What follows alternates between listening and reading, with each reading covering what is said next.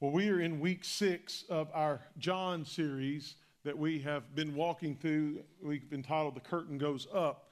Um, I, I just want to read the text. We're going to make a few points and we're going to be done this morning because I think the text actually preaches itself. It's not like you need me to explain a whole lot of this to you. Uh, we'll, we'll, make a few points and we're just going to just kind of let it be um, this morning. John chapter 3. He's had his. Uh, conversation with Nicodemus earlier, and now these are the words from uh, verse 22 through the end of the chapter. After this, Jesus and his disciples went out into the Judean countryside where he spent some time with them and baptized.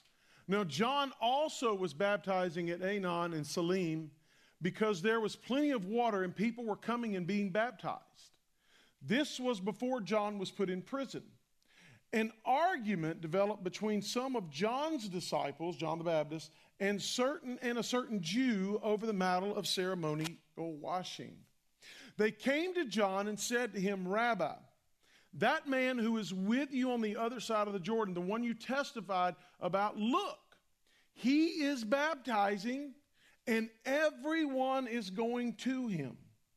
To this, John replied, A person can receive only what is given them from heaven. You yourselves can testify that I said I am not the Messiah, but am sent ahead of him. The bride belongs to the bridegroom. The friend who attends the bridegroom waits and listens for him and is full of joy when he hears the bridegroom's voice. That joy is mine and is now complete. He must become greater. I must become less. The one who comes from above is above all.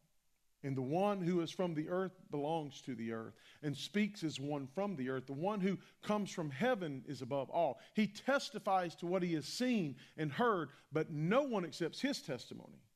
Whoever has accepted it has certified that God is truthful. For the one whom God has sent speaks the words of God, for God gives a spirit without limit. The Father loves the Son and has placed everything in his hands. Whoever believes in the Son has eternal life, and whoever rejects the Son will not see life, for God's wrath remains on them. I don't know about you, but that's more than a mouthful. There's just an interesting little passage in Luke chapter 7 where Jesus is talking about John the Baptist. Where Jesus is talking about John the Baptist. And he says these words I tell you, among those born of women, among those born of women, there is no one greater than John. Yet the one who is least in the kingdom of God is greater than he. Jesus, I tell you, among those born of women, there is no one greater than John. Yet the one who is least in the kingdom is greater than he. Jesus talking about John the Baptist and, and what an amazing person is that, that no one's greater than him. That he is come, he's doing his purpose. He's walking in faithfulness to what God's called him to be. And he says, Yet, but the one who decides to be least, the one who lowers himself, the one who walks in faithfulness, then he's even greater than John. And yet, John's the greatest one born of women. It's kind of a puzzling text. So, who is this guy, John the Baptist?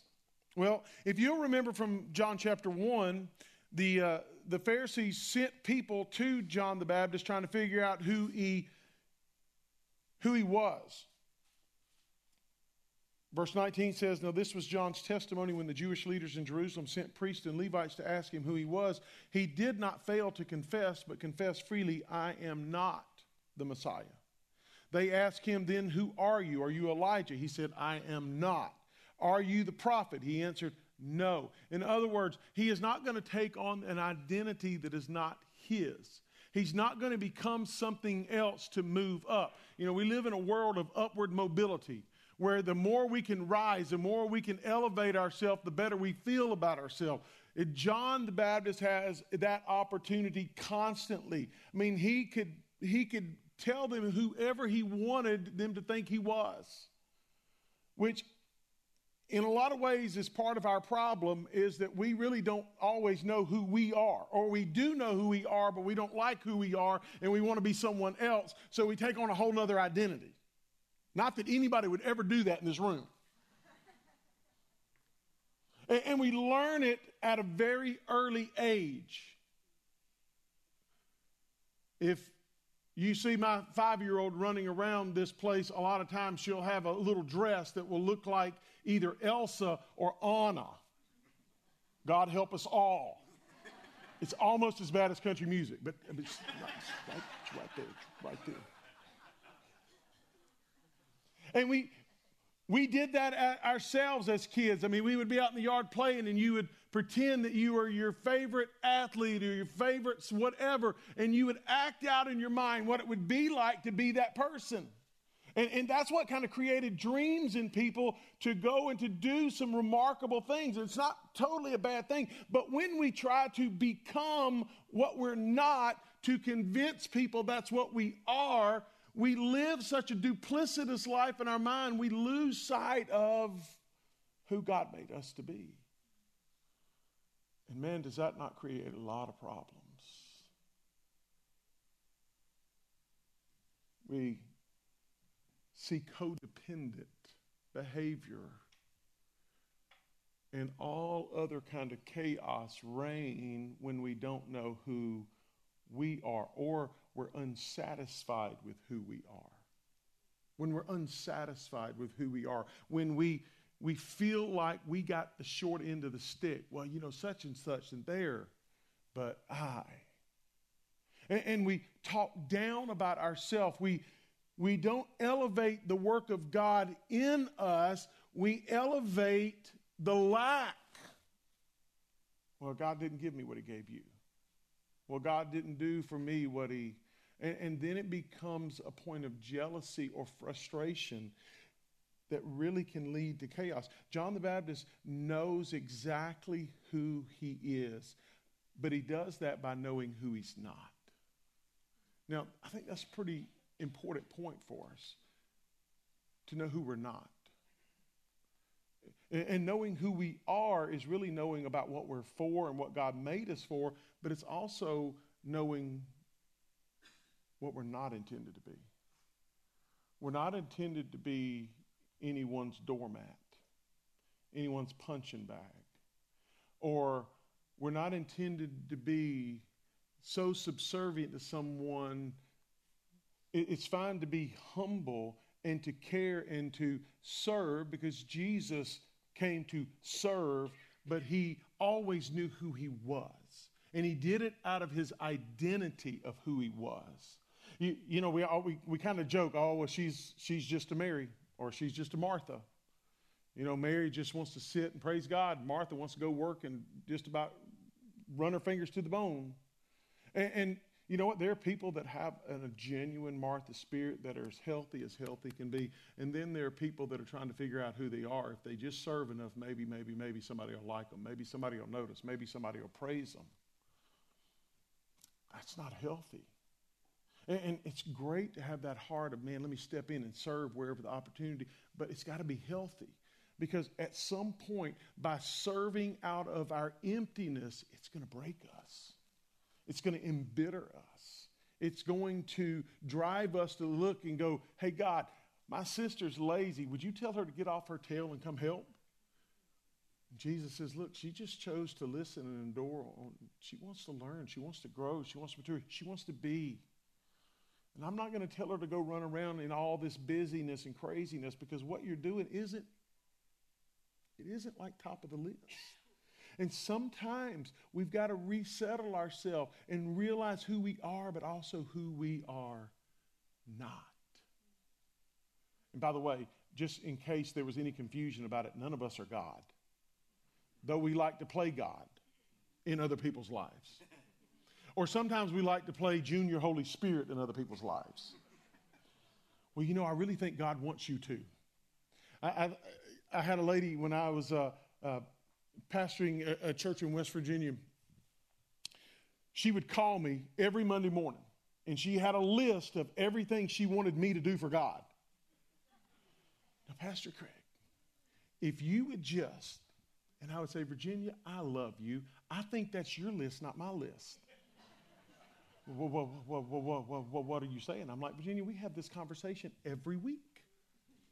You make a pretty incredible list. Maybe instead of reading your list off, you need to read your list to yourself. Which By the way, she didn't like that a whole lot. we had a little bit of conflict. You know, she was the matriarch of the church. And I wasn't smart enough to not say those kind of things to her. But to know who we, who we are. I love how uh, John characterizes exactly who he is in John 123. It says John replied in the words of Isaiah the prophet. If you're going to quote somebody, always quote Isaiah because he's as bizarre as John the Baptist. I am the voice of one calling in the wilderness. What? I am the one calling in the wilderness. Now, I love this passage, and I want to jump into it for just a second and talk about it because um, it feeds right into this. And then we're going to go back and look at this conflict, and then we'll close. Um, when he says that, he's quoting from Isaiah 40, uh, 3 through 5. It says, The voice of one calling in the wilderness, prepare the way of the Lord, make straight in the desert a highway for our God. In other words, you lay the stones that God's going to walk through. You are, you're building the road to make it easier for God to be seen, to known, to be heard. It says, Every valley shall be raised up, every mountain and hill made low. The rough ground shall become level, the rugged place a plain. In other words, Isaiah 40 is a declaration of a construction project that's got to happen. Where there's valleys, they got to fill them in. Where there are mountains, they got to be knocked down to make it where God can just walk and do what God wants to do. Now, you think, man, God, God doesn't need people to do that. Yeah, God has always sent people to till the ground, to plant the seed, to water, and then God does what God does. But He, he calls us to do what? To prepare the way. I mean, the way we live is a preparation of the way of the Lord in people's lives. The way we live, the way we act towards people, the way we love people, the way we talk to people, the way we serve, the way we think. We either are a door opener or we're a door closer. People that don't know God are either going to be introduced by the way we hold the door open or they're going to get the door slammed in their face because of our lack of grace and our lack of love and our lack. And so Isaiah is saying, if God wants to use us to fill in, fill in the valleys, okay, let's go do it. If God wants us to, to, to be used of Him to, to level the mountains or to, to do whatever it takes to pave the way. Now, I know that sounds really strange, but John the Baptist understands that he's been sent for a purpose. And, his purpose really isn't necessarily his own thinking. It's, you know, who chooses to come and to live like he lived and do what he did, knowing that he's not going to live much longer. I mean, literally, this scene in John is the last time we hear from John the Baptist before he's taken and put in prison by Herod, and because he rebuked him for living with uh, his brother's wife, and um, they have head on a platter.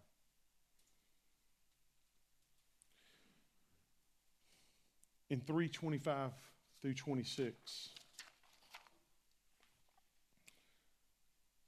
It says that an argument developed between some of John the Baptist's disciples and a certain Jew over this matter, of baptism. Now, you, we can speculate because that's about all we can do with this, this passage. But so you got Jesus and his disciples. So John 4 2 says Jesus didn't baptize anyone, it was his disciples. Can you imagine the conflict that would have caused? People would have been, hey, I was baptized by Jesus. And then it would have been just, whoosh, you know, uh, he tells us they were already arguing over who was baptized by Paul and Apollos and Cephas uh, and this and that and the other. But you imagine somebody would have been able to say, hey, Jesus baptized me? I mean, woo. Benny Hinn would have existed way back then.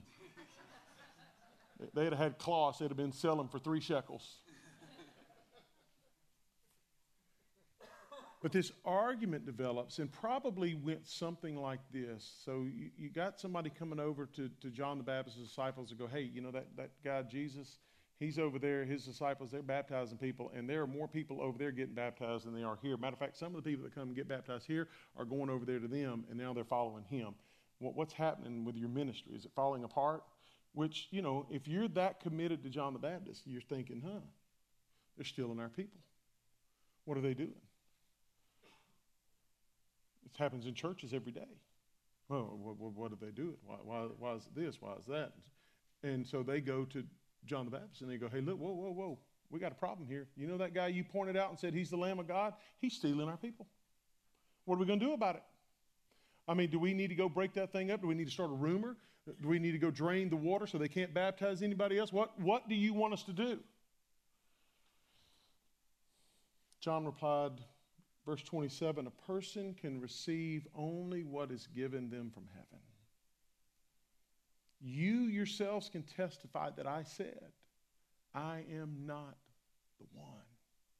I am not the Christ. I am not the one sent from above. I'm a child of the earth. He's a child from above. And if, unless you're born again from above, we talked about that last week, the word anathen,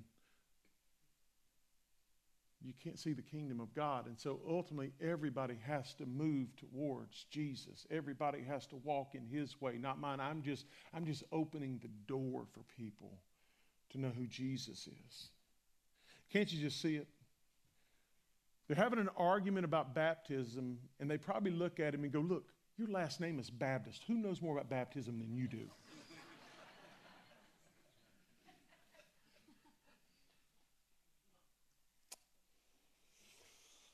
It's a pretty rough text. And then he utters those words He must become greater. Matter of fact, he says in verse 30 that the joy is, is his because of what happened. Um, he, he is delighting because he knows that he has only been sent to open the door and shine the spotlight on who Jesus is. And the fact that people are leaving his ministry and going to Jesus means he's successful. It, life is about Christ, not about him. And man, isn't that a hard lesson for us to learn? That life's not about us. Because, hey, we all have our little moment where we want it to be about uno, numero, uno. When's it my turn? When am I going to get noticed? When are people going to win? When? When? God, why are you? Why are you? Why are you doing this to me? That's just human nature. But John is here to paint the picture and point the sign to say it's Christ and Christ alone. It's Christ and Christ alone. It's Christ and Christ alone. Man, isn't that? John is saying, He, He is the great I am. And I'm the great I am not. Um, if you look at the Isaiah 40 passage, and the NIV doesn't do this justice, the Isaiah 43 through 5 passage you will see the word Lord several times in that passage. Now, capital L O R D is, uh, little lowercase o r d is the word Adonai. Adonai, kind of a, uh, an earthly title in a way, but all caps L O R D is the word for Yahweh, the I am. And so he is saying, in Isaiah 43 through 5 that he's making a highway for the I am. And there's a great distinction in the Hebrew text of the way they represent and understand God. And those letters that were used for Yahweh, because they, they wouldn't speak it and they would leave things out because of their reverence for that name. He, he's saying, I've been, I've been sent to make much of the I am. I've been sent to make much of the I am. And, and that's what John the Baptist is doing. He's saying, I'm, I'm here to point the finger towards the I am. And if he's the I am, then I'm the I am not. And if I'm the I am not, I want to make much of the I am. And ultimately, it's going to come down to what we value. Because we find ourselves in a difficult place at times. We, we find ourselves in a, in a bit of insecurity. And so we begin to value being known. and being seen and being recognized. And, and those things in and of themselves aren't totally bad, bad things. I mean, they're, it's great to people to see what we're doing when we're doing it in the name of Jesus, but when we're doing it in the name of ourselves, we're setting ourselves up for failure. And yet that's a, because we feel like we're, we're being passed over. We're being passed over. We're being left out. We're being overlooked. To, to know who is most valuable, John the Baptist says it's Jesus and not me. When he's in prison and before his life is taken, he sends those disciples to Jesus and he says, Hey, are you the one? And Jesus answers him and says, Yes. You, you, you tell John that the deaf hear, the lame walk, and the blind see, that, that the Isaiah 61 passage is, is being fulfilled. And that was that reminder that he's the I am, and I'm not. Now, I don't know if John the Baptist thought that Jesus was going to come miraculously rescue him from prison, which he didn't, by the way. But something tells me from this passage that John the Baptist knew that his time was limited. He was sent for a purpose and he lived out his purpose and then he surrendered to brutal fate. But he did it because he said, I, I'm just coming as a voice. And eventually all voices go silent. And that's a crazy text. But John the Baptist valued the one who is most valuable. Now, it wasn't that he devalued himself, which we tend to end up doing at times because we, we're not getting recognized, so, well, we must not be worth anything. Well, that may not be as things appear to be. Sometimes we make a big deal, or maybe too big of a deal, out of the small things, and sometimes we don't make a big deal enough out of the right small things. John is looking through a telescope trying to get a perspective of where he is in the grand scheme of this universe. And he realizes he's just a dot on the wall. That he's not the center of the universe, Jesus is. And by having that perspective, it helps him to keep tracking and keep living when things aren't going the right way or the thing way he thinks they ought to go. And man, isn't that our struggle? When things aren't going the way we think they ought to go, we want to put ourselves in the center of the universe and go, okay, God, here I am. What are we going to do here? And I think it's in those times that God reminds us I'm always at work. It may not be the way you think it ought to be, but I actually know what I'm doing. And boy, let's talk about a tough one to surrender to. You mean to tell me all this chaos I'm in and you know what you're doing? Well, all this chaos is because you tried to take it out of my control. All this chaos is because you stepped out and you went your own way. Or all this chaos is is because I'm going to show people the power that I have in your weakness. I mean, there's all kinds of possibilities. But ultimately, it comes back to our ability to pull out the telescope and go, okay, God, you're big. I'm not. You're righteous. I'm not. You're all powerful. I'm not. You're all knowing. I'm not. And boy, that's a confession. We sang that song earlier that your promises are yes and amen. But yes with God may not be sometimes what we think that yes ought to be.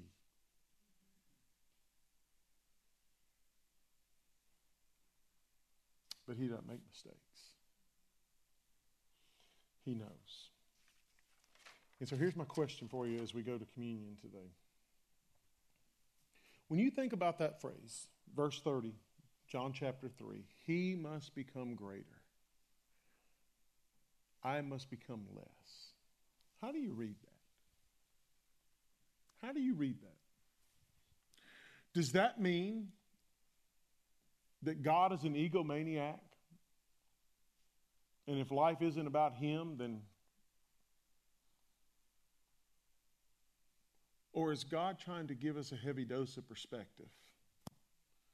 that when we sit on the throne, it's probably not going to go the way we think it ought to go. For whoever John the Baptist was or wasn't, for whatever he thought or whatever he didn't think, the one thing I think he got that was absolutely right on is to make valuable the one who is most valuable. And then let life happen because one way or the other, he has you in his hand. And that seems to be a far better place to live than the other way around.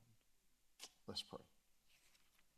Lord, our hope, our prayer this morning, God, is that we don't lose who you made us to be. But Lord, we find ourselves in you. Lord, that we don't devalue ourselves. We just put into perspective the one who's most valuable, the God of the universe, the great I am, the one who came to set us free, the one who died not only for the forgiveness of our sins, but Lord, to empower us to live in your name. Lord, the great difficulty for you is not getting us to heaven. It's for us to let heaven live in us now so that we can walk by your Spirit, be guided by your light and your love. So, Lord, this morning, would you just give us perspective? Could we just find some perspective, Lord, in you? Lord, to see you high and lifted up, exalted. Lord, not that we devalue your creation, but Lord, we just have some right understanding about who is the sovereign. And so, Lord, as we go to communion this morning, meet us here. Lord, as we take the bread and the cup, could we just be reminded yet again that you loved us enough to die for us, and you loved us even more to overcome the grave, and to pour your Spirit out in us. And so, Lord, may we walk by the Spirit. May we decrease so that you can increase in the world. May we be door holders, keeping that door open for people to see Jesus at work in us. We pray that in the name of Jesus.